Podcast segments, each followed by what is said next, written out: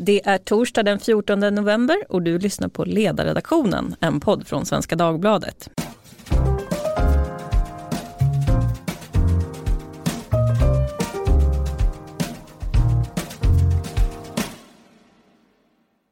Jag heter Lydia Wåhlsten och idag ska vi prata om ungdomar. Vi vet alla hur snacket går. Unga har alkohol och droger bara ett sms bort. De sitter still, hänger på sociala medier och spelar dataspel och mår allmänt psykiskt dåligt. Men en ny studie från Centralförbundet för alkohol och narkotikaupplysning som presenterades i Göteborg igår avfärdar många av föreställningarna. Unga är betydligt mer städade än för 20 år sedan. Sen 99 har den så kallade substansdebuten gått uppåt i åldrarna. Andelen niondeklassare som säger att de har prövat cannabis, alkohol eller tobak har minskat från 63 procent till 18 procent. Dessutom visar Folkhälsomyndighetens data att unga också sexdebuterar senare. Andelen niondeklassare som uppger att de har haft sex har minskat från 30 procent för tio år sedan till drygt 20 procent idag. Samtidigt så har vi alla läst rapporterna om en ökad psykisk ohälsa. Så hur mår unga egentligen? Och varför har de börjat sköta sig så fasligt? Det ska vi prata om idag, men innan vi börjar så vill jag uppmuntra er att gå in och recensera den här podden på iTunes. Den sista kommentaren som vi har fått, den kom från Mikael den 5 november och han skrev så här då. Kanonbra podd, håller inte alltid med, varken era gäster eller er, men njuter av tonen och engagemanget. Så det tackar vi för och vi vill såklart ha fler sådana här recensioner. Och med det så välkomnar vi dagens panel. Mitt emot mig sitter Jonas Raninen, forskare på ungas alkoholvanor och verksam vid Karolinska institutet. Välkommen. Hej, tack. Här sitter också Kryaki Kuisido, överläkare inom Region Stockholm, specialist i psykiatri och också forskare vid Karolinska. Välkommen. Tack så mycket för inbjudan. Och med mig i studion har jag också en sällsynt fågel, tycker jag i alla fall. Det är inte så ofta Tove Livendal har möjlighet att vara med. Välkommen Tove. Tack så mycket. Jag börjar med en fråga som låter så här. Mår unga bättre idag än för 20 år sedan? Jonas? Um, jag tar nog det tråkiga forskarsvaret, så där. det beror på hur man ser det helt enkelt. Eh, frågar vi ungdomar själva, vilket är en ganska bra ledtråd, så, eh, så säger den stora majoriteten att de, de skattar sin egen hälsa bra eller mycket bra till och med. Fyra av fem i vår undersökning gör det. Eh, ser man hur det här har utvecklats över tid så kan vi till exempel titta på den här eh, skolbarns hälsovanor som Folkhälsomyndigheten gör som du pratade om i introt. Eh, och där ligger ju den här ganska stabil över, alltså sedan 80-talet sådär. Eh, det går lite upp och det går lite ner, men, men ganska stabilt. Att det, de flesta skattar sin hälsa bra helt enkelt. Mm. Kreaki. Eh, detta är en intressant fråga som jag får tusen gånger och jag tycker själv att jag blir inte trött på att, på att fundera över det. Den självrapporterade psykisk ohälsan bland unga unga vuxna har ökat om man går tillbaka till 80-talet och det, det ser man i flera undersökningar. Sen under 2000-talet finns en viss stabilisering. I, men det är en relativt hög nivå. Låt säga en fjärdedel av unga unga vuxna uppger symptom på psykisk ohälsa. Sen det som har ökat jättemycket de senaste åren är vårdkonsumtion. Fler och fler söker vård inom psykiatri. Mm. Jag tänkte att vi ska gå in på det lite senare. Men Tove, vad ser du från åsiktsläktaren? Ja, nej, men jag får nog ansluta mig till det här att det inte finns ett tydligt ja och nej för att det beror ju på. Eh, här, vi, vi, kan nog fastslå att vi liksom materiellt har det bättre men upplevelsen kanske inte har blivit bättre eller följt med i samma takt utan den påverkas väl av en mängd faktorer. Jonas, vi ska börja och bena i den här rapporten då. Och du var ju också med i Aktuellt igår där ja. du fick breda ut dig lite grann. Men nu vill jag att du ska få breda ut dig ännu mer. Och då är min fråga, vad är det för förändring som vi ser i ungdomskulturen? Massor, men om vi börjar bryta ner det till någonting som jag känner mig väldigt bekväm med, så hur unga dricker, eh, vilket jag främst har forskat kring, så är ju dagens unga då historiska. Eh, det har aldrig varit så få som dricker eh, och de som dricker, dricker har aldrig druckit så lite som de gör idag. Och det här ser vi också då vad gäller rökning och det är massa olika riskbeteenden som minskar. Alltså man skolkar mindre och man begår brott i mindre utsträckning och sådär. Eh, man har mindre sex som ni sa. Eh, man har också mindre riskfyllt sex, en sån sak som man brukar mäta då i, i eh, andra länder, väldigt vanligt. Ehm, så att det är massa sådana riskbeteenden som minskar. Sen är det också en massa vuxna beteenden som minskar bland ungdomar. Eh, och ser vi bara i Sverige då så kan vi titta på andelen 18-åringar som har körkort minskar. Eh, andelen hemmaboende barn i åldersgruppen 18 till 24 ökar och sådär. Eh, vi pluggar längre, det tar längre tid innan vi får ett fast jobb och sådana saker. Så att om man nu ska ta någon typ av etableringsålder som ökar. Mm. Eh, och den här typen av vuxna beteenden som minskar ser vi också då från flera andra länder rapporter om helt enkelt. Så barndomen är på väg tillbaka? Eller stanna kvar längre kanske, så ja. eh, i alla fall. Ja. Man brukar prata om att de har en långsammare life course development, sådär, dagens ungdomar. Och man kommer ut senare i arbetslivet också utbildar sig längre och sådär. Så det kanske finns en logik i det. Jag tänkte att vi ska eh, bena lite i de här argumenten som förs fram, eller populära förklaringsmodeller. Ett som eh, man kan få är så här ungefär. Vi har tagit emot stora invandrargrupper. Muslimer dricker inte alkohol. Då är det inte så konstigt att siffrorna går ner. Mm. Det, är, det är en relevant hypotes kanske.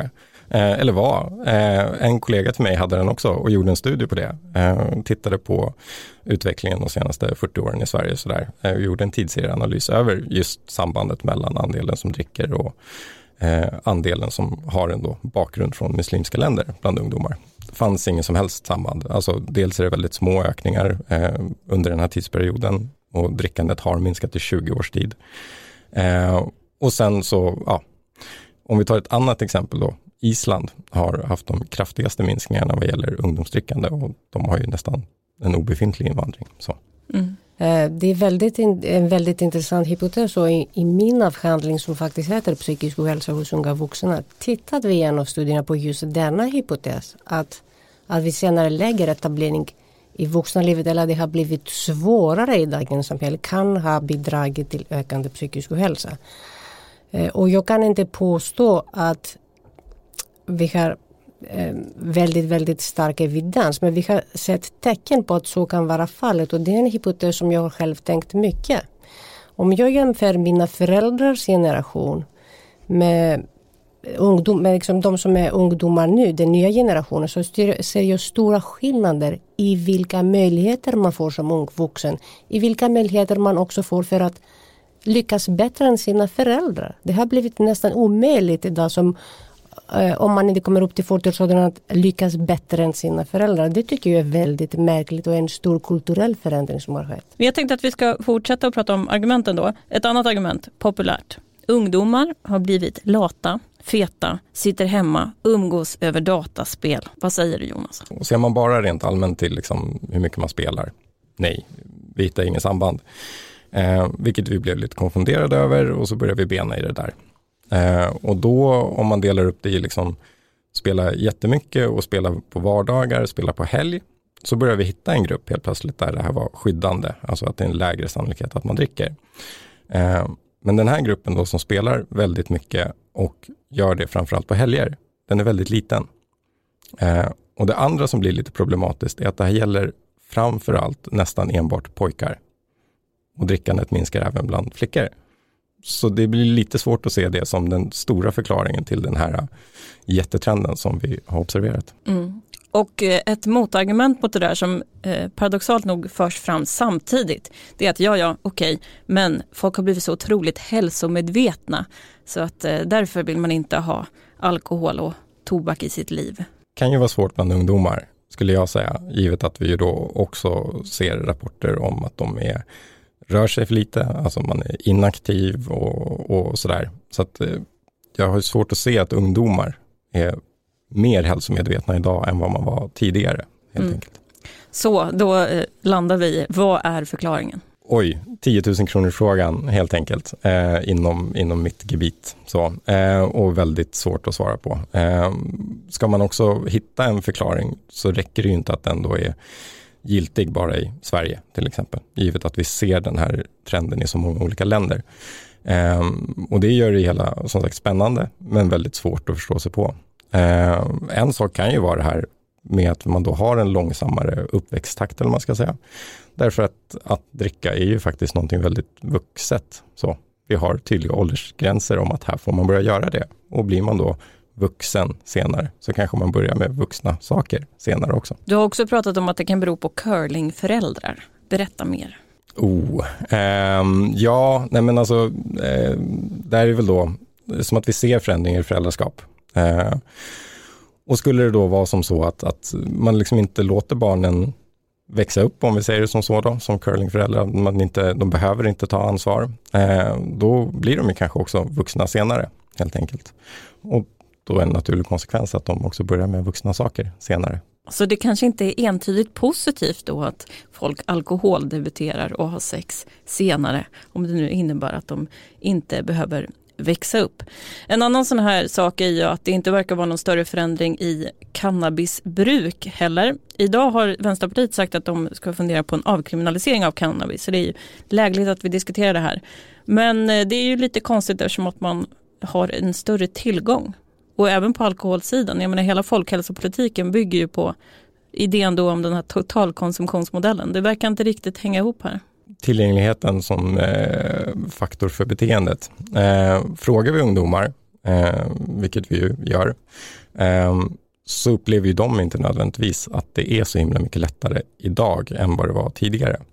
Vi ser vissa små förskjutningar där man ju då upplever att det är lättare att få tag i smuggelsprit till exempel. Eh, vilket ju passar med att vi idag har öppna gränser och så vidare. Eh, men däremot så har ju då den största källan som ungdomar faktiskt får tag i från alkohol är ju fortfarande då Systembolaget eller att man köper folköl och sådana saker. Och den tillgängligheten har minskat. Alltså där upplever de det svårare att få tag ifrån. Så netto liksom, upplever ungdomar att det är lättare att få tag i alkohol. Inte nödvändigtvis idag än vad man gjorde tidigare. Men eh, att cannabisbruket inte går upp, men det här är ju ganska unga barn också ska jag säga som ni har tittat på. Så det kanske inte är så konstigt att man inte tar en joint i den åldern. Det känns ju ganska sunt. Eh, Kriaki, jag tänkte vända mig till dig då, för att det finns ju en koppling här mellan riskbeteenden som alkohol, och droger och tobak och psykisk ohälsa. Det hänger ihop. Och i slutet av 2017 kom det en rapport från Socialstyrelsen som visade på alarmerande siffror när det gäller utvecklingen av psykisk ohälsa bland barn och unga. På tio år så har ökningen varit 100 procent. Hur ska man få ihop de här bilderna att ungdomar sköter sig mer, men mår sämre när de här sakerna verkar hänga ihop? Handlar det om helt olika grupper? Ja, kanske det. Det är en komplex bild du beskriver. Jag vill bara tydliggöra det som har ökat. Det är vår konsumtion för psykisk hälsa, inte den självrapporterade psykiska hälsan. Den har ökat om man går tillbaka som sagt till 80-talet, men den har stabiliserats. Denna trend av eh, minskning i skadligt bruk av alkohol och narkotika har man sett i flera länder i hela världen. Man har inte kunnat koppla det till en minskning i den självrapporterade psykiska ohälsan, till exempel Island. Jag hade en diskussion en gång med en forskare därifrån så det var väldigt intressant. De har lyckats få ner alkohol och narkotika men inte psykisk ohälsa där man rapporterar. Det som vi ser de senaste åren och det är inte nödvändigtvis alarmerande, man ska inte tolka det som att det har hänt någon katastrof. Det är fler och fler söker vård och det är många som behandlas. Till exempel har vi i egna data sett att nu är det så att över 10 procent av tonårskillar i Stockholms län har någon gång blivit diagnostiserat med ADHD eh, hälften så många tjejer. Eh, det har nyligen kommit en artikel som visar att antidepressiva är vanligt förekommande bland svenska barn. Mycket vanligare, två gånger vanligare jämfört med grannländer, Norge, Finland till exempel. Så vi behandlar mer och mer. Och hur ska man tolka det där då? Är det den svenska politiken eller vården som har en generös inställning? Eller är det så att vi är bättre på att behandla unga?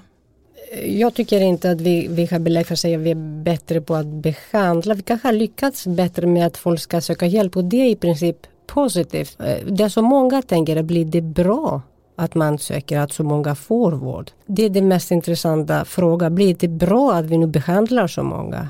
Kanske det, långtidsstudier ska visa. Samtidigt kan det finnas problem. Det är många som pratar om skadlig medikalisering. Jag vet inte själv vad skadlig medikalisering är. Jag tror att det handlar snarare om vår okunskap. hur vi ska behandla tillstånd snarare än det finns skadlig medikalisering. Den, den, dessa behandlingar som har utvecklats inom psykiatri och tagits fram tror jag har mest studerats i en tid där det fanns mindre och mindre heterogena grupper som sökte vård. Är det så många som söker vård då är det mer komplext vad är det för behandling vi ska erbjuda. Det är klart det är inte alla som svarar bra på antidepressiva om man har gjort studier på en grupp som var 3% och nu har vi en grupp som är 10% till exempel som, som vi behandlar. Samma gäller vad gäller ADHD-mediciner. Så jag tror mycket som händer nu att fler och fler söker vård. Det betyder att grupperna inom psykiatri har blivit mer heterogena. Och det finns ett behov av att utveckla kunskap för hur vi ska behandla de här heterogena grupper. Det kan, ibland kan det finnas en övertro att det löser alla problem om vi använder samma behandling för alla. Eller det kan till och med bli fel fokus. Att det är inte problemet att vi har neuropsykiatriska drag eller något liknande problematik. Problemet att det inte funkar i skolan eller att jag har en misshandlande miljö. Eller att jag inte har de resurser för att jag ska klara mig i livet för att det räcker inte med pengar etc. etc.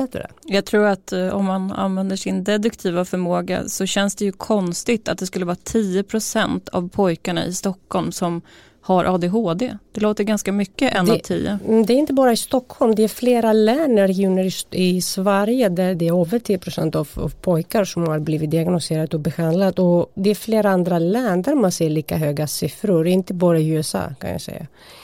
Eh, sen Ja, det finns många frågetecken men vi vet från behandlingsstudier att ADHD är vanligt förekommande. Så om det är 10% eller 11% bland tonårspojkar tänk också att dessa prevalenssiffror inom, eh, redigeras också inom psykiatri. Förut trodde vi att det är bara 3% eller 2% eller liksom 1% Nu vet vi mer. Mm. Så jag tror att det, det, det, är befogat att man ska vara orolig och tänka vad är det vi håller på med. Samtidigt tror jag mycket av det beror på okunskap och framtida studier kommer ge svar när det är flera som söker vård är det förstås en risk att behandlingen inte fungerar lika bra. Det har man sett i, i flera tillstånd, till exempel bipolär sjukdom. Det är flera som diagnostiseras och de som diagnostiseras nu det är inte de som har den allvarliga formen. Det är mindre, eller säg, mindre allvarliga former och då har man sett en minskning i effekten av litium till exempel som en klassisk medicinering behandling mot bipolär sjukdom. Det beror på att gruppen eh, blir heterogen av patienterna. Jag förstår, träffsäkerheten blir mindre. Träffsäkerheten blir mindre så vi behöver satsa mer på att förstå de här stora nya grupperna inom barnpsykiatri och vuxenpsykiatri också. Nej, jag tycker det är jätteintressant det du säger för i politiken så finns det ju just nu en ganska kompakt syn på att den här ökningen av psykisk ohälsa bland unga är extremt problematisk och den diskussionen kan man väl säga inte är särskilt nyanserad. Jag tycker du var inne på en väldigt intressant sak och det handlade ju om skolan och hur skolan tar hand då om barn och en sån sak är att i Folkhälsomyndighetens rapport Skolbarns hälsovanor i Sverige som Jonas refererade till också, där ser man att trivseln i skolan minskar från millennieskiftet. Störst förändring ser man för flickor. De har sett då en störst förändring nedåt de senaste åren. Och Socialstyrelsen de skriver att den psykiska ohälsan är oförklarad men eftersom den har påverkat alla grupper så kan man misstänka att orsaken finns i miljöer som är gemensamma för de flesta unga. Och då ser man ju naturligtvis skolan som en sån institution som möter de allra flesta. Borde politiken prata mer om skolan när man pratar om psykisk ohälsa? Vi har sett i egen forskning att det blir allt svårare i samhället för de som misslyckas i skolan. Till exempel att ha låga skolbetyg det är en riskfaktor för att man ska hamna som sjukpensionär på grund av psykisk hälsa. Det har alltid varit. Men det har blivit en starkare riskfaktor med åren. Det betyder, det tolkar vi som att det är svårare för de som misslyckas i skolan att etablera sig i samhället. Så de hamnar som sjukpensionärer. Jag tycker att ibland det är klart att skolan har eh, ett ansvar, en roll att erbjuda stöd utan att behöva en diagnos för det. Men ibland kan det också vara så att det är orimliga krav på skolan. När alla andra och behöver hjälp och vetenskap och psykiatri för att förstå beteende, för att analysera barns beteende. Hur kan vi ha krav från skolan att de inte ska ha det stödet i deras arbete? Så det här blir moment 22 för mig ibland. Man eh, kan ju tänka sig att eh, det påverkar hur miljön är. För att det ungdomar uppger då det är ja, delvis det här du är inne på, men man upplever att det är högre krav. Det drabbar då särskilt flickor. Men man ser också ökad mobbing, ökat stök eh, och den delen att den också påverkar den psykiska eh, hälsan och att man då kanske vill bli hemmasittare istället. Tove? Jag tänker att det finns en massa korssamband här som är svåra att fastställa men som, som jag tror absolut har en betydelse. Det ena är ju liksom hur vuxenvärlden påverkar, vilka förväntningar, vilka signaler man skickar på de unga och hur mycket vuxenvärlden projicerar sin egen oro över utvecklingen och allt vad det är på barnen och skickar signalen om att de borde oroa sig och så. Men sen också eh, det vi pratar om nu då, det vill säga forskningen visar vi skolan och det politiska uppdraget och budgetar i jämförelse med de behov man upptäcker. Jag fick senast idag mejl ifrån föräldrar som är bekymrade över indragningar nu när det gäller resursskolor. Eh, och det, där finns det ju en eh, en svårighet att, att möta varandra därför att det, fin det finns ifrån de uppfattades behov så finns det ju hur mycket som helst som man skulle behöva för att hjälpa till. Men sen har vi också en allmän skolutveckling där vi ser att resultaten i Sverige har gått ner. Eh, och det innebär att färre lyckas bättre i skolan, vilket i sig också naturligtvis kan skapa en stress och sen vet vi också att skolan är numera en miljö där det är, väl, det är ett lotteri vart du hamnar. Om du hamnar i en skola där det är lugn och ro, ordning och, och så. Eller om du är i skolor där, som jag själv har besökt, där du har kanske 30-40 procent av personalen som är sjuka eh, av olika skäl och som man har in, inhoppare. Det blir inte heller en lugn miljö. Så det är väldigt, när vi talar om ungas hur de mår så är det ju skärningspunkt för så många andra delar i hela samhällsbygget just nu som är i diskussion. Jag håller med. Jag tycker att man ska satsa mer och mer för att göra skolan bättre för alla. Och det finns vissa saker jag vill ta upp och jag, jag, jag undrar varför de inte diskuterar så mycket i politiken. Till exempel ADHD som är den vanligaste diagnosen bland barn och unga. Eh, I viss mån handlar det om mognad av hjärnan och vi ser tydligt i forskning från Sverige och andra länder att killar och tjejer också så, som ehm, eh, är för unga eller de är yngsta i klassen, de har en tydligt förhöjd risk för ADHD. Samtidigt finns inte så mycket flexibilitet och när man ska starta skolan i Sverige. Det förstår inte jag. Eh, det stämmer att den här skillnaden mellan mäns och kvinnors hjärnor, pojkar och flickor, det är ju pojkar som i högre grad får ADHD, dubbelt så mycket. Och varför det är så vi vet ju inte men om jag ska lyssna på neuroscientist så tror jag det finns skillnader i mognad mellan tjejer och killar, absolut. Mm. Så kan bidra till det. Jonas, eh, när ni tittar på det här, kan man se en koppling då mellan personer som har till exempel ADHD och missbrukar i högre grad? ADHD nödvändigt, men om vi knyter oss till saker som impulsivitet, eh, sensationssökande, eh, vilket är ju drag i det, eh, eller uppförandestörning, så är det klassiska riskfaktorer för all möjlig substansanvändning. Mm. Absolut. Jag tycker det här har lyft en väldigt eh, stor fråga idag och det handlar ju om hur vi ska se på människan egentligen. När är den normal så att säga? Om vi har sådana här stora avvikelser, medikaliseringen som ni pratar om. Och det handlar ju också om hur ska liksom, välfärdsstaten utvecklas? Ska man catera till de här nya behoven där vi kan faktiskt göra att alla mår bättre men att det är ganska kostsamt och det kommer kräva en enorm då apparat för att eh, säkerställa att alla människor får precis den här möjligheten eller ska man gå den här vägen att man kan eh, införa privata alternativ för att då eh, boosta upp så att säga ett grundpaket. Och det där är det vi alltid kommer tillbaka till när vi pratar om hur det här ska utvecklas. En sak som vi kan göra för ungdomar eh, är väl att eh, det finns, det kom en avhandling från Göteborgs universitet för ett par år sedan, eh, där man ju visar att ungdomar idag har ju svårt med sitt identitetsskapande. Eh, så. Och liksom givet att det då tar längre tid innan du har flyttat hemifrån, att du har fått ett fast jobb och att du liksom är färdig med din utbildning och sådana saker. Så om du är 15 så är det ganska långt kvar tills du ser vart du ska vara i världen. Eh, och då är det svårt att veta, vem är jag och hur bidrar jag till samhället? Så, eh, så att det kanske nödvändigtvis, alltså, det kanske är en sån sak vi skulle behöva göra, att hjälpa dem i sitt, vart är jag och vart är jag på väg helt mm. enkelt. Absolut, och jag tycker ju just det här att den här vuxenvärlden har så stort ansvar för vad den skickar för signaler. Och vi hade ju någon podd här tidigare om det här med könsdysfori bland unga och där vuxenvärlden kanske är för snar Att bara så respondera på signalerna och säga okej, okay, känner du så här, då måste vi byta kön och sen så gör man irreparabla saker. Och kanske är det så också när man möter unga människor som har dåligt, att man blir för snabb att säga att ja men då är det medicin. Istället för att kanske tala mer om att livet innebär att man också mår dåligt ibland och att det är en del av livet och inte någonting som man måste undvika till varje pris, utan att det ingår liksom i konceptet att leva. Och det är ju det som är frågan, måste det ingå i konceptet leva att må dåligt? Det beror väl på vilken grad man talar om, men jag minns... Någon... Alexander Bard skulle inte hålla med. Nej, men jag minns någon gång en undersökning som man gjorde på, man gör ju regelbundet mätningar av ungas värderingar och då kan man säga att frihet och jämlikhet legat väldigt högt i topp i många, många decennier och sen kan man ju naturligtvis gissa då att innebörden av de begreppen de skiftar över tid.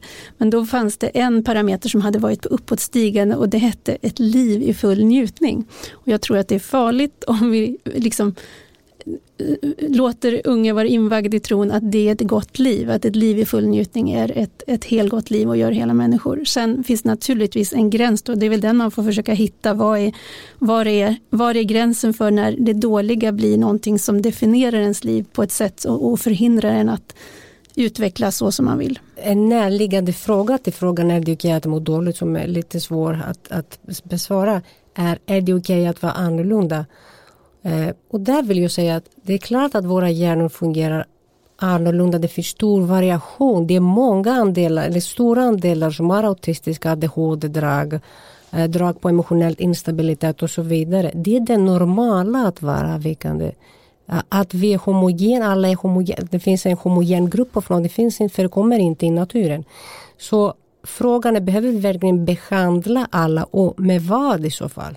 Det är det vi ska försöka ta reda på. Sen att vi inte är lika, det, det, är det normala. Då är det dags för dagens sista fråga och den är bred och det är så här. De som lyssnar på den här podden, behöver de eh, gå till doktorn för att få sömnmedicin?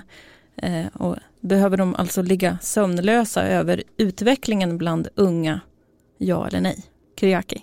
Nej, jag tycker inte att de ska ligga sömnlösa men Eh, jag tycker ändå att så många söker vård och upplever behovet av vård betyder att vi måste ta ett steg tillbaka och titta på vad som vi kan göra på samhälleliga nivå för att motverka denna trend. Och där tycker jag vi kan göra mycket. Titta till exempel det här vård för själen, så allt som vi gör för att vi ska må bra från yoga till mindfulness till spa, whatever. Till och med det har blivit kompetitivt. Är det så det ska vara? Ska vi kompetera med varandra, konkurrera om vem som är mer lycklig? Jag tycker att vi kan göra mycket på den nivå som samhället med vår kultur för att vi ska bli mindre stressade och må bättre. Sen psykiatri kommer fortsätta göra sitt, det vet jag. Mm. Jonas, ja eller nej, ska man ligga sömnlös? Jag tycker inte man behöver ligga sömnlös. Däremot så ska vi väl eh, värna våra ungdomar. Eh, och vill man vara lite klyschig så är det ju de som är framtiden helt enkelt. Så att de är ju väldigt viktiga för oss. Um, Ser du dina resultat som positiva, negativa eller värdeneutrala? Intressanta. Ehm, men sen så är det väl, eh, vad ska vi säga, vuxenvärlden har väl eh, alltid förfasat sig över ungdomen så att eh, det kan vi väl fortsätta göra. Uppenbarligen, nu är vi oroliga alltså över 2019 och vi är oroliga för att åldern stiger på de som alkohol och sex debuterar. Så har det inte alltid låtit. Tove? Jag tror inte heller att man ska vara sömlös. för då kommer man inte att ha redskap att fatta kloka, vakna beslut som man behöver göra. Men vuxenvärlden har, tycker jag, ett jättestort ansvar för vilka signaler man skickar. Inte minst apropå så här, att hålla på med det här normalt, inte normalt som du är inne på Kyriaki. Det tror jag att det är jätteviktigt att inte försöka fastslå en mall. Jag tror att det är väldigt viktigt att vuxenvärlden försöker se att allting har liksom minst en sida. Man ta den här fantastiska kunskapen som vi har fått tack vare hjärnforskningen som nu gör det möjligt för oss att möta barn med diagnoser så ska vi ta liksom fördelarna av det. Men samtidigt så hör jag ju föräldrar i kommuner som säger att det enda sättet att få extra stöd som förälder det är att du får en diagnos på ditt barn och då har vi på något sätt låst in folk i nya mallar och det, det tycker jag är vuxensvärldens ansvar att inte hålla på med utan att försöka ta in den kunskap vi har men också balansera det på ett vettigt sätt. Det tycker jag blev en fin avslutning. Jag säger stort tack till Jonas Raninen, Kyriaki Kusido och Tove Livendal. Och ni som lyssnar på den här podden, glöm inte att höra av er på ledarsidan svd.se. Och på det här temat som vi pratar om idag ska jag också flagga upp för att nästa vecka ska vi prata om ensamhet. För det är ju vissa som vill ha in ensamhet då som en av de här sakerna som man borde kunna få offentlig behandling för. Tack för idag.